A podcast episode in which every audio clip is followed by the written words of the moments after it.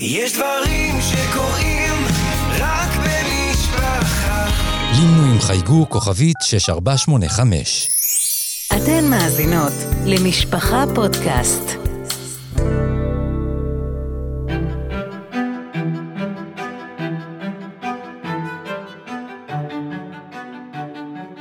שלום לכן מאזינות יקרות וברוכות הבאות לפודקאסט החדש שלנו. שמי תמר אבודי, בעלת תואר שני בעבודה סוציאלית. אני מטפלת, מלמדת וכותבת ב- בתוך המשפחה. עולות לי לא פעם מחשבות על מה שמתרחש בנפש שלנו, וכמה לפעמים אנחנו מנסים, מנסות לברוח ממה שמתרחש בה. זה לא פלא, כי תמיד אנחנו מנסים לברוח מכאב, מדכדוך, מחרדה, מדאגה, מגעגוע. הנפש שלנו רוצה שיהיה לה טוב. היא רוצה לבחור בעונג. העניין הוא שכדי לבחור בעונג הנצחי, האמיתי, של להתענג על השם, אנחנו חייבים לעבור דרך האיתותים של הנפש, דרך מה שהיא מספרת לנו. והיא מספרת לנו המון סיפורים שמחים, הומודים, סיפורים של יכולת, של נחת, של חמימות ויופי. הסיפורים האלה טובים ונותנים לנו כוח, בימי האהבה, אבל לכולנו יש גם ימי שנאה, כן? כמו שרבינו תם אומר, יש ימי אהבה, ימי שנאה וימי ייאוש. ורבי נחמן מגדיל לומר, והוא אומר כי תכלית העלייה ירידה, לא כמו שאנחנו חושבים. דווקא מהרגעים הקשים, הירודים והשפלים שלנו, נוכל לעשות את עבודת השם הגדולה שלנו על ידי שנפגוש את התאומות ואת מה שהם רוצים לספר לנו. אז זה מה שננסה לעשות בפרקים הבאים. לפגוש את הרגעים הפחות פוטוגנים שיש לכל אחת בפנים. את הדיכאון, מי לא מכירה? את החרדות, את הנרקסיזם, אולי הפרעות אכילה, ואולי אתן תיתנה לנו עוד רעיונות לפרקים. אבל נפגוש אותם מאותה נקודה שרבי נחמן מדבר עליה, של תכלית העלייה, ירידה. נרצה להבין מה אותם ימים ירודים, מה אותו הבהוב טורדני רוצה לספר לנו. אז היום, בעזרתה של אישה יקרת רוח, שנקרא לה הילה, שפנתה אליי בקשר לכמה כתבות, והסכימה מתוך איזשהו אידיאל לספר על ההתמודדות שלה, נדבר על דיכאון. אז שלום הילה. שלום תמר. לפני הכל, נשמח רגע שתספרי לנו למה את כאן. בגלל מה הסכמת לבוא. אה, למה הסכמתי לבוא? אני חושבת שכמה שיש מודעות וכמה שאנחנו כן יכולות לקרוא על הנושא הרבה, פחות יש את זה ברמה האישית. זאת אומרת, אה, כתבות עם חומר ו... ואינפורמציה יבשה, יש לנו הרבה. אבל עדיין אה, פחות יש אה, אצלנו בציבור לפחות. מגע. פחות מגע. אני חושבת שמה שאני רוצה זה להנגיש. ואיינשטיין אמר שלפרק אטום יותר קל מלפרק דעה קדומה. וואו. כן. ויש המון דעות קדומות בנושא הזה של דיכאון. ואנחנו כל כך נרצה לפרק אותם כדי לגעת במה שבפנים בלי פחד, כי זאת תהיה הדרך היחידה שלנו להגיע למקומות נכונים בעבודה הפנימית שלנו. אני בכל זאת אגיד כמה נתונים טכניים. אז הנתונים הטכניים מדברים על משהו כמו בין 15 ל-20 אחוזים שסובלים מדיכאון, זה אומר המון. רופאי משפחה יכולים ומוכשרים, הם מקבלים הכשרה, לזהות דיכאון ולטפל בו. את המקרים היותר קשים, או את אלה שרוצים דיוק מרבי, עדינות יתר, אז מפנים לפסיכיאטר. וחשוב להגיד שרוב הסיכויים של מי שלוקה בדיכאון, להיחלץ ממנו. לא כולם, אבל הרוב המוחץ כן. יש אה, דרכים שונות וטובות, החל מתרופות, שיחות, יש אה, במקרי הצורך הקיצוניים נזעי חשמל, אבל אה, רוב המכריע של מי שחלה בדיכאון, שהוא יצא ממנו. ואני אדייק ואומר שאולי לאו דווקא צריך להיחלץ. מעולה. אפשר פשוט לחיות עם זה. ועל זה בדיוק אנחנו ממש ממש נשמח לשמוע, אז תספרי לנו בדיוק על זה. אמ, אולי, אולי אני אמקד רגע. מה נקודת ההתחלה של דיכאון? איך זיהית אותו? איך הבנת פתאום שמשהו קורה לך? אה, אני חושבת שבניגוד למחלות בגוף, שבן אדם יכול יום אחד להתעורר עם איזשהו כאב מאוד חזק באיזה איבר, או אפילו במקרים קיצוניים, פתאום בן אדם מתמוטט, מגיע לבית חולים, עושים בדיקות, מגלים. בדיכאון זה לא ככה. זה יותר כמו, אמ, כמו טרמיטים כאלה שמכרסמים ביסודות, ואת יכולה לגור בבית ולא לדעת שזה שם, ופתאום קורות מתחילות ליפול. קירות. אה, זה לא קורה בבת אחת, זה קורה בהדרגה. ולפעמים עד שאת קולטת שזה זה, אז אה, את נמצאת באמת מאוד מאוד עמוק. במה? מאוד עמוק. במה? מה את מרגישה? הדבר הראשון, אני חושבת, זה עיבוד הטעם. את מאבדת טעם פשוט בהכל. כל הדברים שאהבת לעשות, כל הדברים שהיית רגילה לעשות, גם אם את לא אוהבת, אם יש לך כל מיני מטלות, מחויבויות, לא רוצה. לא רוצה לעשות כלום. אל תבקשו ממני כלום, אל תדרשו ממני. לא רוצה, פשוט לא רוצה כלום. ואז, לאן זה הולך? מה עושים עם זה? פתאום אני מנסה, את יודעת, לחשוב ככה על הרגעים האלה שאין טעם, אין הנאה, אין הנאה באלף, אין הנאה בעין, ולא רוצה, לא רוצה כלום. נשמע, נשמע תהום כזה. כן, זה מקום מאוד מאוד אפל. יש דרכים להתמודד, אבל ברוב הפעמים, ברוב המקרים, לוקח זמן עד שאת מזהה ועד שאת פונה לעזרה, כי גם בשביל לפנות לעזרה צריך משהו שמניע, ו- והרבה פעמים אין את זה. כן, אני חושבת שזה אחד הדברים הכי קשים בדיכאון. כי את יודעת, אני שומעת שאומרים שכדי להעלות את הרמת סרטונין במוח, אז צריך אה, לעשות פעילות גופנית. מאיפה מגייסים את הכוחות לפעילות גופנית? אני יכולה להגיד לך שאני, אה, הדיכאון אצלי נכנס להילוך.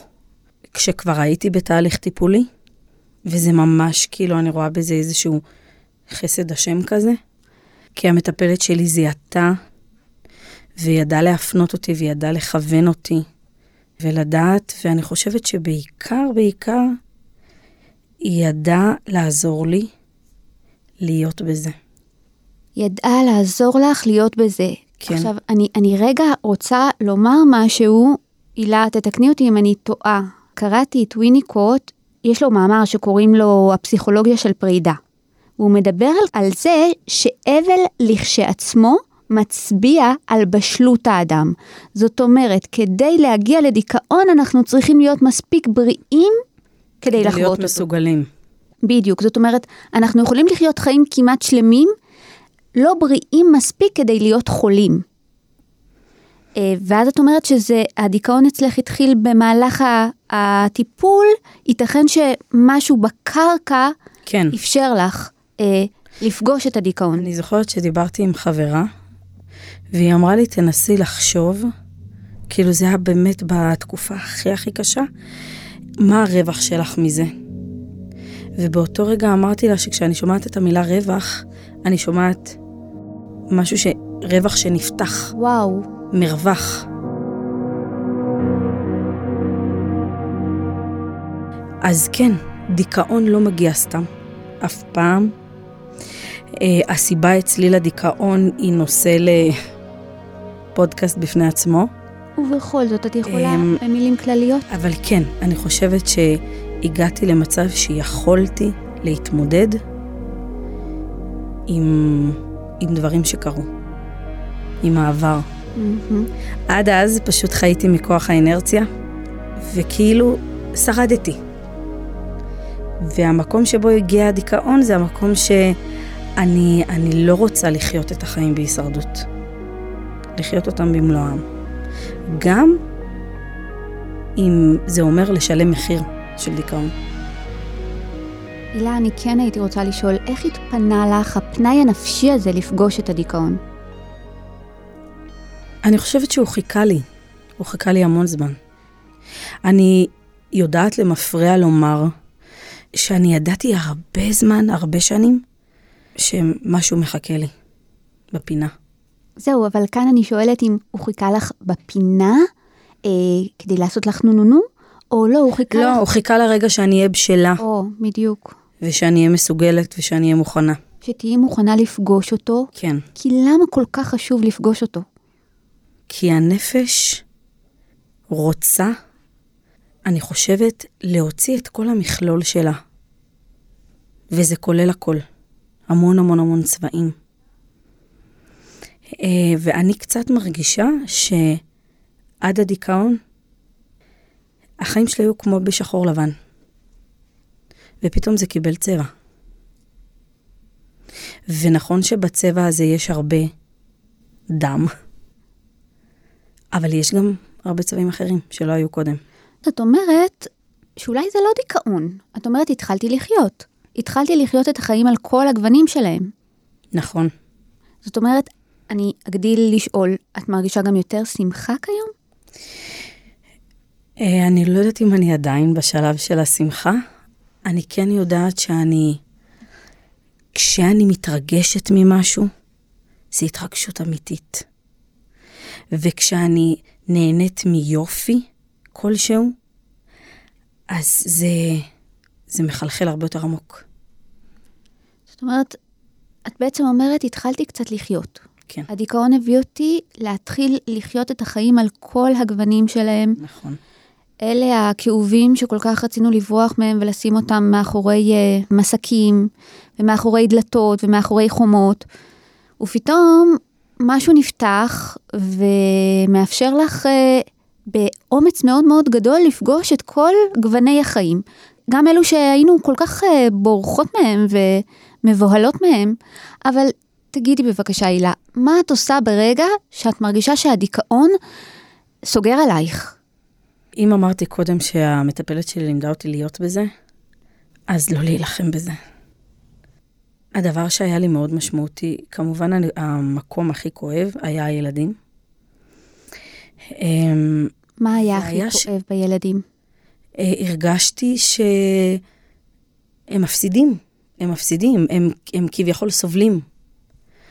אה, וזה זה כאב לי נורא, לא שיכולתי לעשות משהו, אבל היה איזשהו שלב שפתאום הבנתי שאני לא נלחמת בזה, והיו פעמים שפשוט הייתי מכניסה את הקטנות אליי למיטה, לפחות שירגישו אותי, והיינו פשוט מכוסות ביחד בשמיכה. כי את בעצם אומרת, אף פעם דיכאון הוא לא קבר חשוך. אנחנו נכנסנו מתחת לשמיכה, ועדיין היו שם פעימות החיים שלי. כן, כן. ועדיין, הדבר שהכי חשוב לי בעולם זה הילדים שלי, והרגשתי שאני יכולה להכניס אותם אליי. הבת שלי, בת התשע, היא ממש אה, מרגישה אותי מאוד מכל הילדים, היא אחי. ובתקופות קשות שלי, לה מתגברות החרדות, והיא מגיעה אליי בלילות.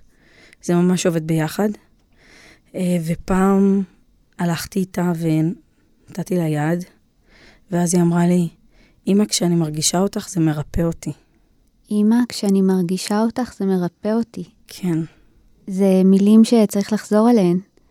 בעצם היא מרגישה אותך, והיא מרגישה אותך חיה. זאת אומרת, מה שאני באה לומר כאן, זה שהדיכאון לא סוגר אה, את האדם בתוך אה, קופסה אטומה, אלא אולי קצת להפך, אולי הוא נותן איזשהו אה, משב אוויר כזה לפגוש, לפגוש אותך, היא פוגשת כן. אותך. יש את הימים שאת מרגישה בקופסה אטומה. יש, יש כן. את זה, כן, לגמרי. אבל אני חושבת שלמדתי שהם עוברים, הימים האלה. יש לי היום את היכולת לסמוך על עצמי שזה יעבור. זה משפטים שצריך למרקר. יש לי את האמון בעצמי שזה יכול לעבור, שהימים האלה כן. עוברים.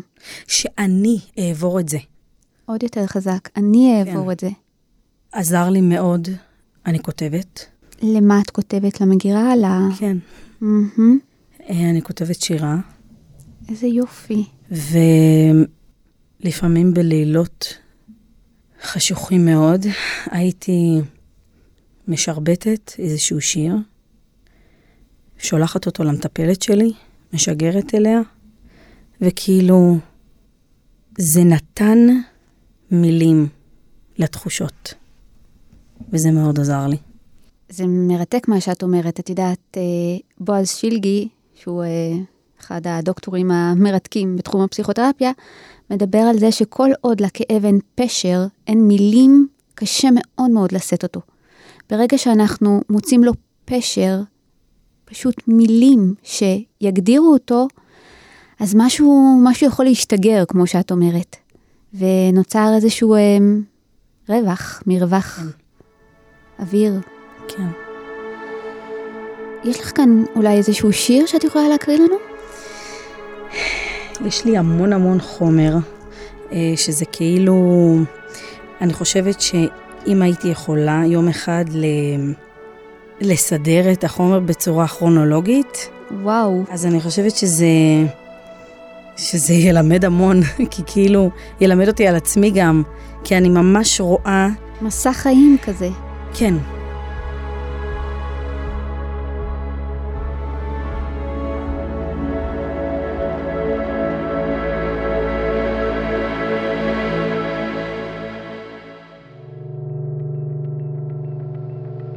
לבד, לגמרי לבד, בסבך של עצים זהים. בדממה, לגמרי בשקט, בין צלילי מקהלת ציפורים. אף אחד לא דובר את שפתי, לא מקשיב, לא עונה, לא איתי. בודדה על האי, בלי סירה בלי משות, אל מול הגלים הגבוהים. שיר שכל כולו בדידות.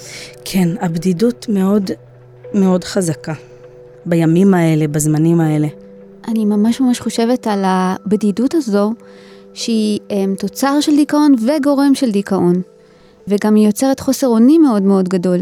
כן. בדיוק שמעתי את uh, פרופסור יורם יובל, שהוא מדבר על כך שהדיכאון כל כך מתגבר, uh, במיוחד בקרב בני נוער שנמצאים עמוק עמוק במסקים. ושכמה חשוב להוציא אותם משם, כי יש אה, קורליציה אה, מדויקת בין אה, דיכאון לבין זמן צפייה. אז את מספרת על בדידות, ואולי זה בדיוק מה שמנסה הפודקאסט שלנו לעשות כאן. לספר כמה ייתכן שאנחנו לא בודדים בדיכאון שלנו, וכמה הרבה אנשים סובלים, ויש לנו אה, שפה אחת אה, ודברים אחדים שבה לכולנו בפנים, לכולנו בפנים יש את אותם רגשות פעמים על ציר, אבל אם היינו מתגברים על מחסומים של סטיגמה ושל בושה, אה, אולי היינו יכולים לשוחח את זה ביחד, כן. ולהביא איזשהו מרפא לבדידות הזו. אה, אני יכולה להגיד לך שיש לי חברה יקרה, שגם מתמודדת עם דברים לא פשוטים, ויום אחד ישבנו ביחד ודיברנו, אני אפילו לא יודעת של מי היה הרעיון, אבל עשינו בינינו הסכם להתפלל אחת על השנייה. והרגעים האלה בהדלקת נרות, שבהם אני מזכירה את שמה ומתפללת עליה, אה, נותנים המון כוח מהידיעה שבקצה אחר של העיר היא עושה את אותו דבר כרגע. וואו. כן. טוב, זה מזכיר לי איזשהו אה, ניסוי מאוד מרתק שנעשה ב... איזשהו סטארט-אפ אה, ישראלי שניסה לעבוד עם אנשים במצבי דיכאון קשים מאוד, אה, עד אובדניים. בסטארט-אפ הזה היה רעיון שבן אדם שמרגיש שהוא במצב אובדני קשה, הוא לוחץ על איזשהו אה, לחצן, ומגיעים שני חברים שלו, נפרסת לפניהם המפה ששם הוא נמצא, הוא שולח מיקום, והחברים מגיעים ומצילים אותו. אז עשו איזושהי קבוצת מיקוד לשאול את האנשים שסובלים מדיכאון אם נראה להם שהסטארט-אפ הזה יעזור להם. והם אמרו, בוודאי שזה יעזור, אילו היו לנו שני חברים. אז בעצם התוצר הזה של הדיכאון שהוא בדידות, והבדידות הזאת היא שהתוצר שלה הוא דיכאון, וכמה אנחנו יכולים אם רק נסכים באומץ לפגוש את מה שיש לכולנו בפנים. אני חוזרת על זה שוב ושוב. לכולנו בפנים הרי. ואם נסכים להיות... יש חומרים לא מעובדים, שכאילו... חומרים לא מעובדים שגורמים לנו לתחושות האלה, חסרות הפשר והשם. ואם נסכים להיות בריאים מספיק, כמו שאומר וויניקוט, כדי לפגוש את המחלה, כדי לפגוש את הכאב בחיים שלנו ולייצר לו פשר ומשמעות, אולי החיים שלנו יהיו קצת יותר יפים. כן. זה מביא אותי לשאלה הבאה שלי, ואולי קצת ענית עליה, אבל אם הייתה מגיעה אלייך איזושהי אישה שמספרת בדיוק על רגעים קשים, כי עם, עם כל ההבנה שזה בריאות נפשית ועם כל ההבנה שזה יוצר רווח נפשי, עדיין המטרה שלנו היא להיחלץ ממנו. והייתה מגיעה אלייך אישה ושואלת, אז איך, איך נחלצים מרגעי המשבר האלה? מה היית אה, מגיבה לה? אני חושבת שבאמת קריטי שיהיה מישהו שאפשר לדבר איתו. קריטי. זה... זה באמת עניין של אה, מוות וחיים לפעמים. אני יודעת את זה, כאילו, מניסיון. אני יכולה להגיד לך שבאופן אה, אולי מאכזב, אה, במקומות האלה את בצורה מאוד ברורה מגלה מי, מי חבר. כן. אה, כן, ממש. מי חבר ומי אמיץ? ומי מסוגל. אני זוכרת שיש לי חברה אחת, רחלי שמה, ואני זוכרת שכתבתי לה יום אחד דברים מאוד קשים שהרגשתי. אה, אם כבר נגענו באובדנות, אז כמובן שזה גם שם. וכתבתי לה, אני מצטערת שאני ככה נופלת עלייך. אני לא יודעת אם את מסוגלת לזה, או... אז היא אמרה לי משהו מדהים, שזה הדבר נראה לי ש... שחבר יכול להגיד. היא אמרה לי, אם את יכולה להרגיש את זה, אני יכולה לשמוע את זה. אם את יכולה להרגיש את זה, אני יכולה לשמוע את זה. אני אמיצה מספיק, ויש... והיא הבן אדם שאני יכולה להתקשר אליו באמצע הלילה, בשיאו של התקף חרדה, ו- והיא לא, היא לא תחפש לי פתרונות, היא פשוט תבכה איתי ביחד. המקום הזה שלא מחפש פתרונות, אלא כן. נמצא איתך ביחד, זה המקום, זה המקום. אה, וכמה נקיות אנחנו זקוקים לה בשביל אה, להיות ביחד בלי להשיא עצות, וכמה אומץ ומוכנות נפשית ומפגש עם עצמנו. אה, כי הרבה פעמים אנחנו כל כך פוחדים לפגוש את, את האחר, כי אנחנו יודעים שהוא בתוכנו, כל כך בתוכנו.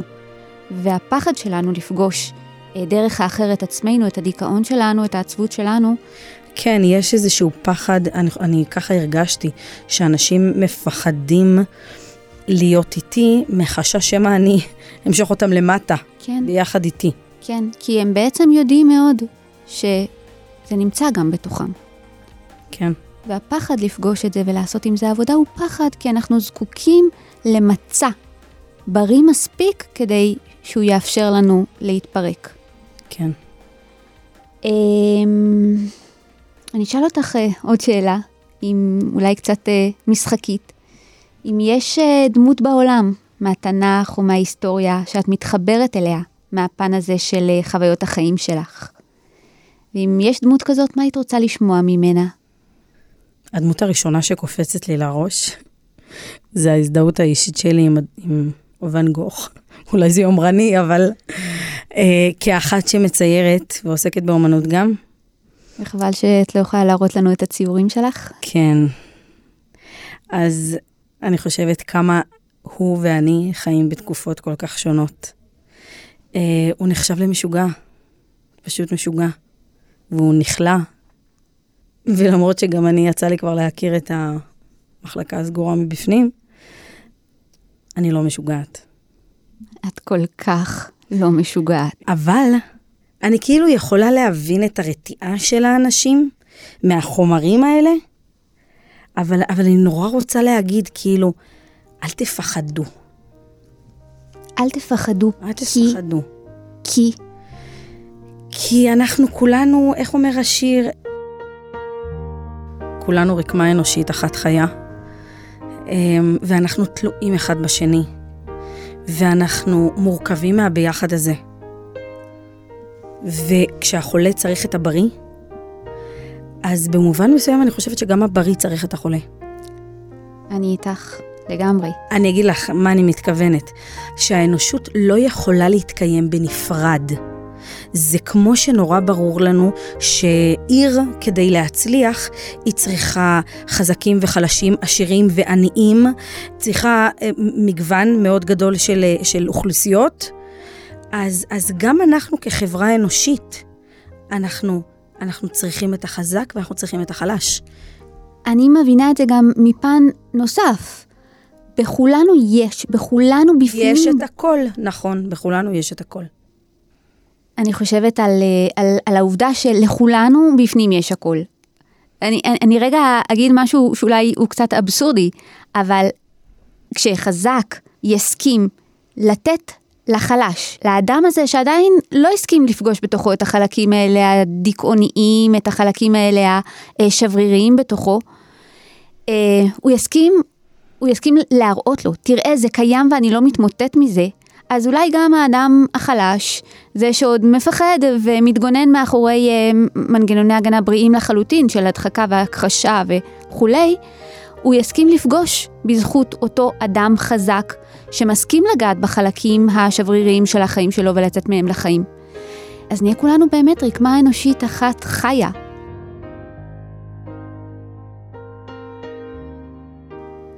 אני כן יכולה להגיד, אם אה, מבחינה דידקטית זה נדרש, שהשנה, כשישבתי והקשבתי לבעל הקורא קורא את המגילה, מגילת אסתר בפורים, אז כל הזמן שמעתי, ואני לא נקראתי.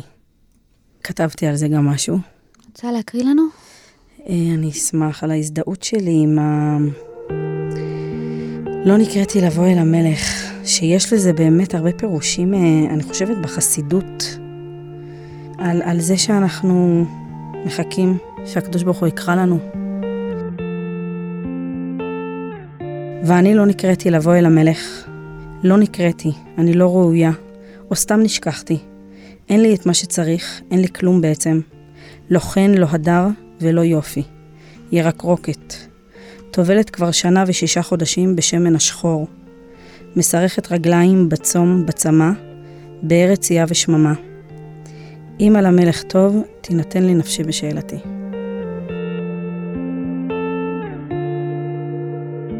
רגע, אין לי, אין לי עדיין כל כך מילים. את מתארת את הטובלת בשחור הזה, ואת התקווה הזאת שתינתן לך נפשך בשאלתך. להרגיש יותר, אני חושבת, גם שליטה על מה שקורה. לקחת את הדברים לידיים. כי יש שלב שמרגישים נגררים. אני, אני פשוט נגררת אחרי מה שקורה. היו ימים שלא יכולתי לחשוב מעבר להיום ומחר, ואני יכולה להגיד שהיום, ברוך השם, אני כבר יכולה לחשוב על עוד חודש, עוד חודשיים. ומה עשה את זה? את יכולה להגיד, מה עשה את זה? מה עשה את ההבדל של בין יום ויומיים לחודש וחודשיים? יקראו לזה התהליך. מה כן. היה בתהליך? Um, אני חושבת שדווקא זה שנתתי לעצמי להיות במקום הכי קשה, שם התרחשה ההבראה. כן. כן. זה היה באמת לפגוש את הדברים המאוד מאוד קשים שלא רציתי להיות מודעת אליהם ולא רציתי להתמודד איתם כל השנים. אז להיות בזה, להבין את זה, ולהבין את זה, אני מתכוונת ש... אני זוכרת, לא מזמן ראיתי סרטון של מין גלגלי שיניים ענקיים כאלה ממתכת, מתגלגלים אחד לתוך השני, ועומד בן אדם ליד, אה, וזורק פנימה חפצים. עכשיו, בהתחלה הוא זורק דברים קטנים, וכאילו הגלגלים ממשיכים להסתובב, ואפילו לא, זה אפילו לא כאילו נוגע להם. גלגלים מפרקים את זה מיד. והוא לאט לאט זרק דבר, חפצים יותר ויותר גדולים, עד שהוא הגיע לאיזה חפץ מתכתי ממש גדול, והגלגלים נתקעו. ואני חושבת שככה הנפש שלנו, כאילו, היא יכולה לספוג הרבה דברים, היא יכולה לשאת הרבה דברים, אבל יש דברים שתוקעים אותה. יש דברים ש, שמשבשים משהו במערכת. ואז ב, בתהליך, המילה הקלאסית, כן. אנחנו רגע עוצרים את גלגלי השיניים ומסירים את החפצים האלה שנזרקו כן. בפנים. ובוד... זה עבודת פרך. כן, כן, כן. אני אגיד אה, כמה מילים לסיום, בכל זאת אה, איזשהו עידוד. ישנם גורמים פיזיים לדיכאון, כמו הקלאסיקה שכל אישה חייבת, חייבת, חייבת לעצמה. אוכל, שינה, תזונה מסודרת, לבדוק אה, חסרים בדם, בלוטת התריס, אה, שזה א' ב'. אחר כך שווה לבדוק גם אה, גורמים כימיים, אותם נשאיר לפסיכיאטרים וכאמור גם לרופאי משפחה. מה קורה עם הסרטונין שלנו? ישנם גורמים אישיותיים, כמו אנשים רגישים שהעולם לפעמים גדול עליהם מדי, והם בכל זאת צריכים לעשות בו את דרכם. ובעיקר אבל. האבל הוא סקאלה, בין אובדן של אדם אהוב, אובדן של עבודה, אובדן של שלב בחיים, אובדן של חלום, אובדן של כמיהה, אובדן של ילדות, אובדן של העצמי. ומהפן שאנחנו עוסקות בו, הנפש מאותתת שהיא מוכנה מספיק להתחיל את uh, עבודת האבל שלה. כשבסיומה תהיה תחייה מחודשת. אני חוזרת רגע לוויניקוט שהוא הוגה מלא תקווה, והוא מסביר שבתחילה השלבים האלה, כמו שהילה מתארת אותם, הם שלבים איומים ונוראים. זה שלב שבו נראה שהדיכאון הוא עצום והוא בולע אותנו ואי אפשר לצאת ממנו, אבל בעבודה איטית הוא נכונה, ואני מצטטת אותו. עם הזמן ישיב לעצמו האדם את היכולת לשמוח למרות אובדן האובייקט. ובזכות תחייתו המחודשת בתוככי האני שלו. אז אם נאבדה לו הילדות, הוא יכול בזכות האבל למצוא בתוכו ילדות בוגרת ומתחיה. אם אבד לו הורה, הוא יתאבל קשות, אבל אט אט הוא יוכל לשמוע את הקול החי בתוכו, בפנים, וככה השמחה תשוב. אז כן, כל אחת מאיתנו, אם היא מספיק בריאה נפשית, תהיה אי פעם על רצף כלשהו של כאב נפשי, על נקודה כלשהי ברצף של דיכאון. ולא כדאי לברוח ממנה, כדאי להקשיב לה, להבין אותה, להאזין לה בשקט בשקט, כדי שהיא תסכים לספר לנפש שלנו מה אבד לה. כי אם נדע מה אבד לנו, נוכל גם לחפש ולהשיב לנו אותו. אני רוצה לאחל לכל אישה באשר היא, שאם היא מגיעה למצבים כאלה, שיהיה לה מסביבה את האנשים הנכונים, אנשים שעוזרים, אנשים ש... שמוכיחים את עצמם במעשים, ושלא שופטים. לגמרי, שמקבלים את הדיכאון הזה, מחבקים אותו, ואז לאט לאט הוא יכול להתכווץ שם בפנים. אני רוצה לבקש אם יש מאיתנו מי שהנפש שלה מאותתת אה, ברגעים קשים ורוצה לספר לנו, אנחנו כאן. אז תודה הילה, תודה שהסכמת לבוא, לשים את הנפש שלך כאן איתנו. תודה שאת מסכימה לפגוש באומץ כל כך גדול אותך, באהבה. ולספר לנו את אה, בריאותה של מחלה, את בריאותה של מה שאנחנו מכנים מחלה, וכמה בריא להיות אדם שנוגע במקומות האלה וגם נחלץ מהם בעזרת השם. ובואו, לא נישאר שם לבד. בכל מקרה, יש לנו כאן כמה מספרי טלפון שאפשר לפנות אליהם ברגעים של מצוקה נפשית. יש את אה, בית חם אה, בכוכבית 9518, שלוחה 2 זה נשים, יש להם מענה נפרד לגברים. לערן יש גם מענה אה, במספר 1201, וישנם מענים נוספים אה, שצריך לחפש ולמצוא, הם אה, מתפרסמים הרבה פעמים בכל אה, מקומון חרדי, אה, כדי ששוב, לא נשאר עם זה לבד. אז תודה הילה, תודה שהסכמת לבוא ולחשוף חלקים שאולי הם אה, פחות פוטוגנים, אבל הם קיימים בכולנו, וללמד אותנו אה, להיות אמיצים ולהקשיב להם באומץ ובחן ובסבלנות ובכבוד לנפש היקרה שלנו. תודה מאזינות שהסכמתן להקשיב לרגעים האלה. הם בוודאי לא פשוטים לאף אחת מאיתנו, הם דורשים אומץ, הם דורשים כנות, הם דורשים אותנטיות, אבל בואו נהיה רקמה משותפת אחת. אני תמרה בודי, מבית משפחה פודקאסט. תודה לעורכת תהילה סיטון, למפיקה איילה גולדשטיין ולעורכת הסאונד שיראל שרף. אפשר להאזין לפרקים נוספים בכל אפליקציות הפודקאסטים, באתר משפחה ובקו הטלפון 02 6523 820